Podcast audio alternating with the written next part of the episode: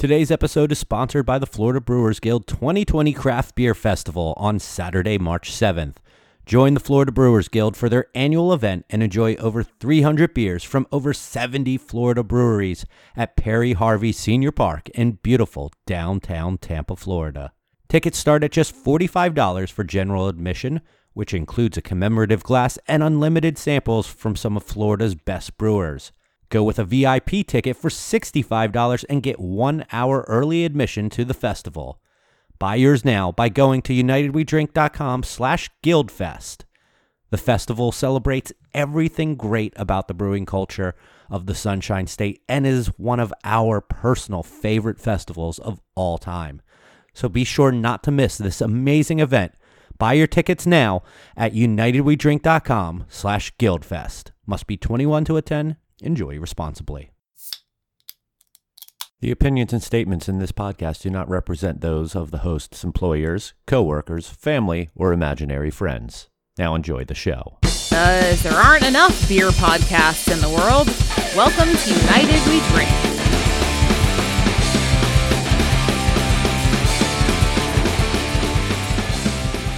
Hello, everyone, and welcome back to another mini episode of the United We Drink podcast right here on unitedwedrink.com and wherever fine podcasts are found. My name's Mike. I'm joined by both Joel and Phil here today for this fine uh, 15 to 20 minutes of our lives. How you guys doing? I just had a Malort, so I'm awesome. I'm doing good. Doing good. Nice to see you guys. Joel, are you going to have another? I have another. so let's see how this conversation goes. All right. Well, uh, last episode we talked about beer fests and uh, had some great conversation points about that. And we got some uh, people sending in some questions to us, uh, kind of following up on some of that. So we're going to utilize those questions for our Q and A this week. Um, so how about we jump right into that and we'll start off with how do you guys select the beers that you're going to pour at a festival? We'll start with Joel. So I'm in a non-distributing brew pub, so the stuff I'm pouring is not going to be in cans. It's not going to be in bottles. It's not going to be in any sort of package you could find at the store. So don't worry about looking for any of that kind of branding.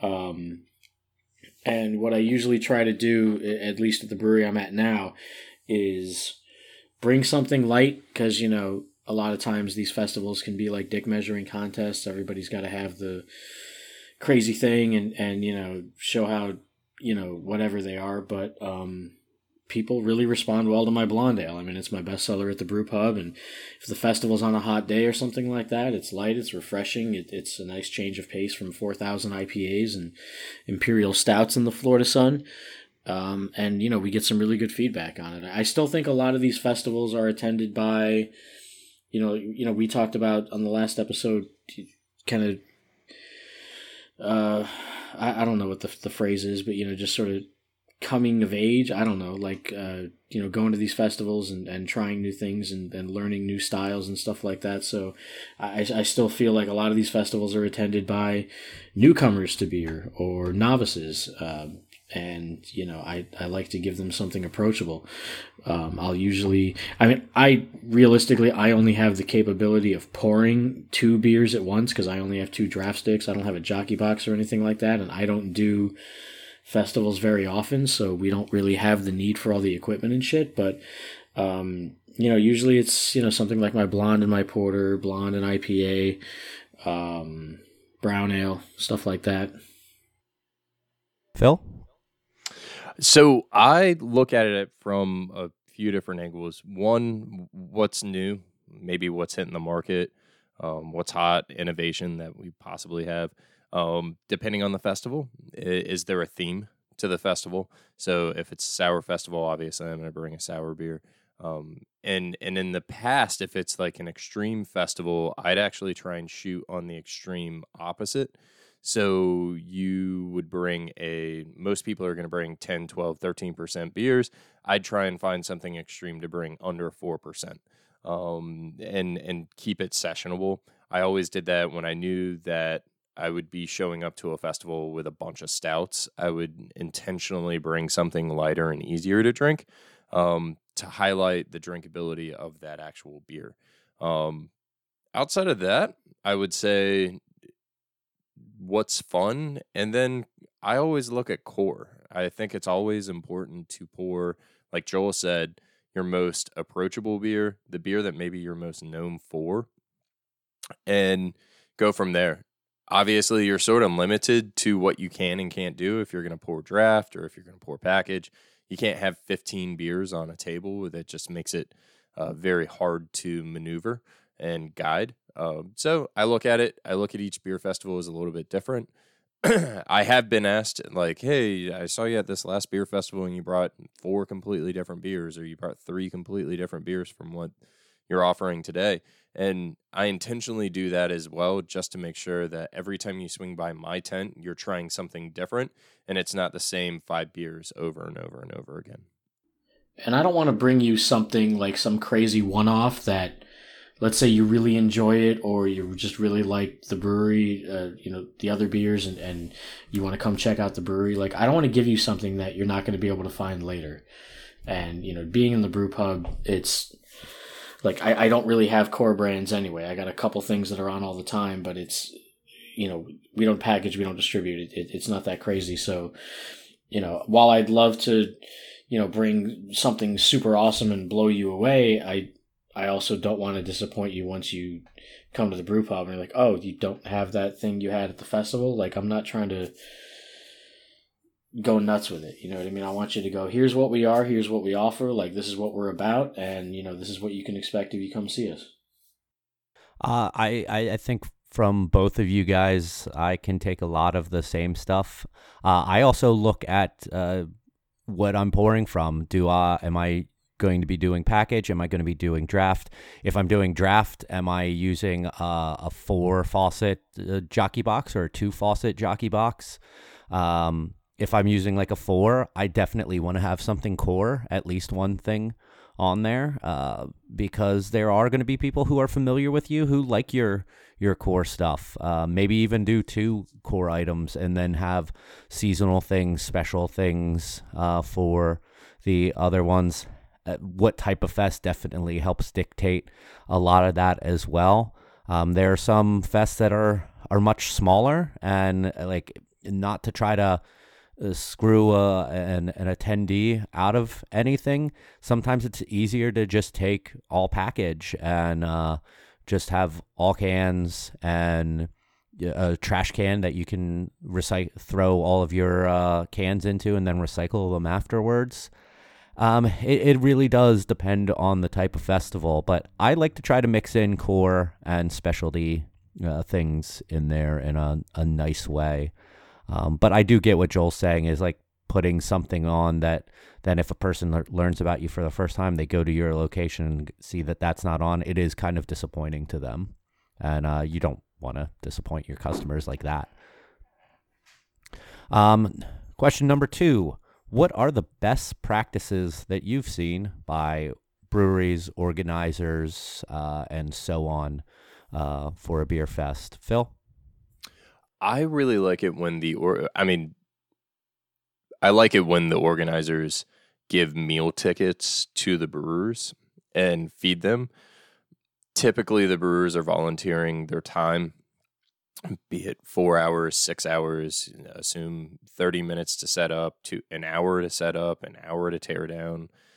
So I think feeding your brewers or your uh, volunteers is always important. Another thing that I really like that um, we did in the past at Jupiter Craft Brewers Festival was they had the local charity walk around and the organizers donated X amount of money to Surfers for Autism and everyone got a bracelet back in the day. And it was like, hey, thanks for coming out. The organizers donated X amount of money. Everyone gets a bracelet for Surfers for Autism. If anybody asks about your bracelet, send them over to our booth. Um, I thought that was cool. Little things to just make sure that the the people that are putting forth their time or show that they're appreciated and taken care of. Um, Mike, you brought up in the last episode brewers only bathrooms. Those are awesome very very clutch when it comes Oh, to yeah. uh, Mm-hmm. keeping keeping your brewers happy. So things of that nature. I've seen VIP areas and stuff like that. Um, hotel rooms also help, in my opinion. If it's a traveling beer festival and you're, um, you know, your brewers are flying out there and pouring their beer in maybe a different state or a region. Yeah, those uh, definitely are great perks. I'll even go one step further and uh, say take care of your volunteers. A lot of these festivals are run on volunteers uh, who are not getting paid. Um, give them a meal uh, as well because they're out there probably a lot of times earlier than even we are to set up. They're there later breaking down and giving a whole lot of their time uh, to you for no fee at all. So it would be nice for you to throw them a meal, I think, as well. Um, other than that, uh, water stations gotta have water stations. I, I, it's crazy to me that there this isn't a thing that's like state mandated, like by law. If you have a beer fest, that you have to have water stations. But I, I think that they're absolutely crucial to helping keep people uh, hydrated out there and safe. And speaking of water, one best practice I really like to see that I feel like I'm seeing more and more lately is not from the organizer standpoint, but from the brewers themselves. I've seen a lot of them implementing little glass rinsers in their draft setups. So they'll have a keg of water or something ready and will actually rinse your glass before serving the festival beer to you, which I think is really cool. I, I think I saw, might have been Toppling Goliath at GABF one year. They were just, they had like these squirt bottles or something. The were- old like hand these- sanitizer bottles, like, like the yeah those yeah. pump bottles that they were at least you know trying to rinse because like I said in the last episode it's it's like dirty two ounce cups that every beer is getting into and even if you shake the beer out or you know like really hit it on that dump bucket i mean there's still some residue in there and you know you're you're dedicating all your time to this festival you're there on the weekend you're probably donating the beer you want to have it represented as best as possible. So cleaning the cup is actually a, a huge step toward doing that. You know, someone could have just had an imperial stout and now they're coming for your Kolsch, and it's like it's just not going to taste the way it should if that glass isn't rinsed. Yeah, and uh, using your beer to rinse out someone's glasses, wasting your own beer. Right. Good point. Um, last question here. What do you think about time tappings? Uh, I'll kick this off. It's it's tough for me. Uh, I I kind of dig them and I kind of don't. Uh, at the same time, I will kind of just go by what the the festival allows. If they're cool with time tappings, I think one or two time tappings is kind of a fun thing to get people uh, excited about your booth and come back over when uh, those beers come on. But I completely get a festival that says no time tappings. Every beer that you pour has to be available from start to it being over. I'm I'm completely cool with that too. Give everybody the same opportunity to get your beers. Um, so yeah, it's I'll go with whatever the festival allows me to do. I get it, and I know why breweries do it, and I've even been a part of it at a previous brewery. It's just for me personally, I'm I'm not into it. I don't feel like I would want to do that to somebody, make them wait in line, or tell them to come back at two o'clock. I somebody comes to my booth for a beer. I mean, I want to give it to them, and I I just I, re- I recall vividly like having to tell people like oh sorry that's three o'clock that's four o'clock and they just they kind of get disappointed and they walk away and like you you don't see them for the rest of the day. I don't want to make people wait in line for 20 minutes like i just want everybody to have a good time and enjoy our stuff. I mean you, there are so many breweries and so many festivals now like th- there's a chance people will just kind of like look at your booth go ah, i'll try the next one like for them to come up to you because because they're definitely not going to hit every single one that day and you know you want to impress everybody as much as you can and and you know get your beer out there and i just i don't personally like the idea of telling someone no you have to come back I think sometimes they're a necessity when you only have a two two head jockey box and maybe you want to serve four beers on draft. yeah Um, that that that is when I'm okay with it. When it's just to create um, artificial hype, and I used to I used to do time tappings just simply because I'd bring a five gallon keg to a beer festival and I knew it was going to blow really quick. So I made sure to put it at a specific time. So if you wanted it, you could start your line on the side and, you know, you could guarantee yourself a sample of my peach flavored IPA or whatever, you know, beer that possibly was. And I, I felt that it was more of a fair way to make sure that people could try the beer but it was also at a necessity because I only had two, three, you know, draft heads. Um, and I had two of them running the entire time with core beers, and then my rotational beers just sort of went on. And if they're timed, then at least you know, like, okay, at two o'clock, they're going to put this on, not once this kicks, I'm going to put this on because who knows that beer that's on line three might not necessarily kick throughout the day. You just reminded me of Peach Hungarian Oak IPA that you guys did at Cigar City. Oh, that was such a good beer. that beer also flew at that beer festival. Yeah. All right. So, good questions. Uh, if you want to send in a question for us to address on a future mini episode, you can do so. Hit us up on our social media. Uh, you can go to unitedwedrink.com slash contact, use the contact form, reach out to us individually on our social media, in person, snail mail, if you know our addresses.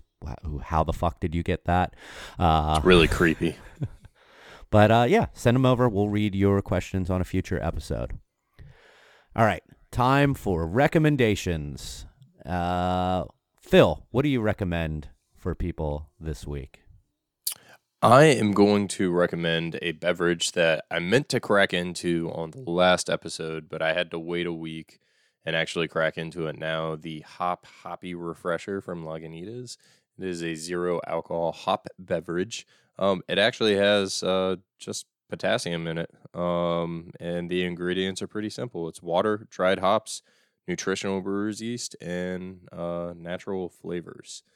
Um, There's no sugar in it. No, no sugar, no hmm. sodium, uh, no protein, no fat, no calories. A little bit of vitamin D, which everybody needs in their life. Zero iron, zero calcium, and 65 milligrams of potassium. So it's really good. It's uh, it's the the Lacroix. Uh, it's a hoppy Lacroix, uh, or seltzer water, and uh, it may be my new seltzer. Interesting. I'll I'll have to keep an eye out for for that and try it because I definitely love me some bubbly water. Yeah, it's good. It's uh, good. Uh, I'm gonna recommend The Outsider on HBO. Uh, the new uh, Steve, uh, based on the Stephen King novel.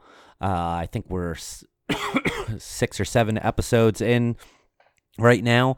And uh, it's been a it's been a weird show but really enjoyable. I talked about before enjoying castle rock even though not directly a stephen king show based in the stephen king universe uh, this show has a really good cast and uh, the story is is weird creepy keeps you guessing as to what's going on and uh, i really enjoy that joel uh, I recommend um, Netflix comedy special I just saw the other night. Uh, it is Ronny Chieng. Uh, the name is called Asian Comedian Destroys America. Uh, really good. I, I was pleasantly surprised. I, have got a pretty high bar for comedy, so uh, I heard a lot of comedian podcasts that I listened to talking to each other about it and recommending it. He's kind of got that like pissed off comedian vibe. He rants on a lot of things. It, it was it was really enjoyable. I was pleasantly surprised. So check it out. Uh, you'd never heard of him prior to it, or heard any of his stuff prior to it? No. When it comes to comedy, yeah, I've never I, heard I, of him, I, so I was just curious. Yeah. No, I I, kind of keep myself in a, a, little bubble when it comes to comedy. I, I, it's just the way I am. Like I, I don't know. I, I'm skeptical of newcomers. All right, good recommendations, everyone. And uh, for this week's United We playlist, Spotify playlist, Joel is up. What can people expect from this playlist? Hair metal, baby. Oh, I'm. uh I don't know. Uh, it seems like there's been more and more in the media lately about the uh, uh, third Bill and Ted movie coming back this summer, and I'm just I'm amped up for it. I'm going back and listening to the old classics and the Bill and Ted soundtracks, and it's uh, it's funny. Like it's such bad music, but it was exactly what was big. Like the year I got into music when I was young, and like kind of a pivotal time for me. So it always holds a dear place in my heart, and uh, I'll be giving you some of that. Awesome. Uh, if you're on Spotify and you want to check out uh, Joel's playlist or any of our past playlists, go to unitedwedrink.com slash Spotify and it will take you to our uh, Spotify account. You can follow us there and follow all of our playlists. Um, I think that about does it here for this mini episode. Check out our social media Instagram, Twitter at United We Drink, at United We Drink Pod on Instagram. Um, buy a shirt, sticker, button at our web store, unitedwedrink.com slash store. We'll be back next week for a brand new episode where we'll be talking about beer competitions. And uh, we'll catch you then. Cheers. Cheers. See you.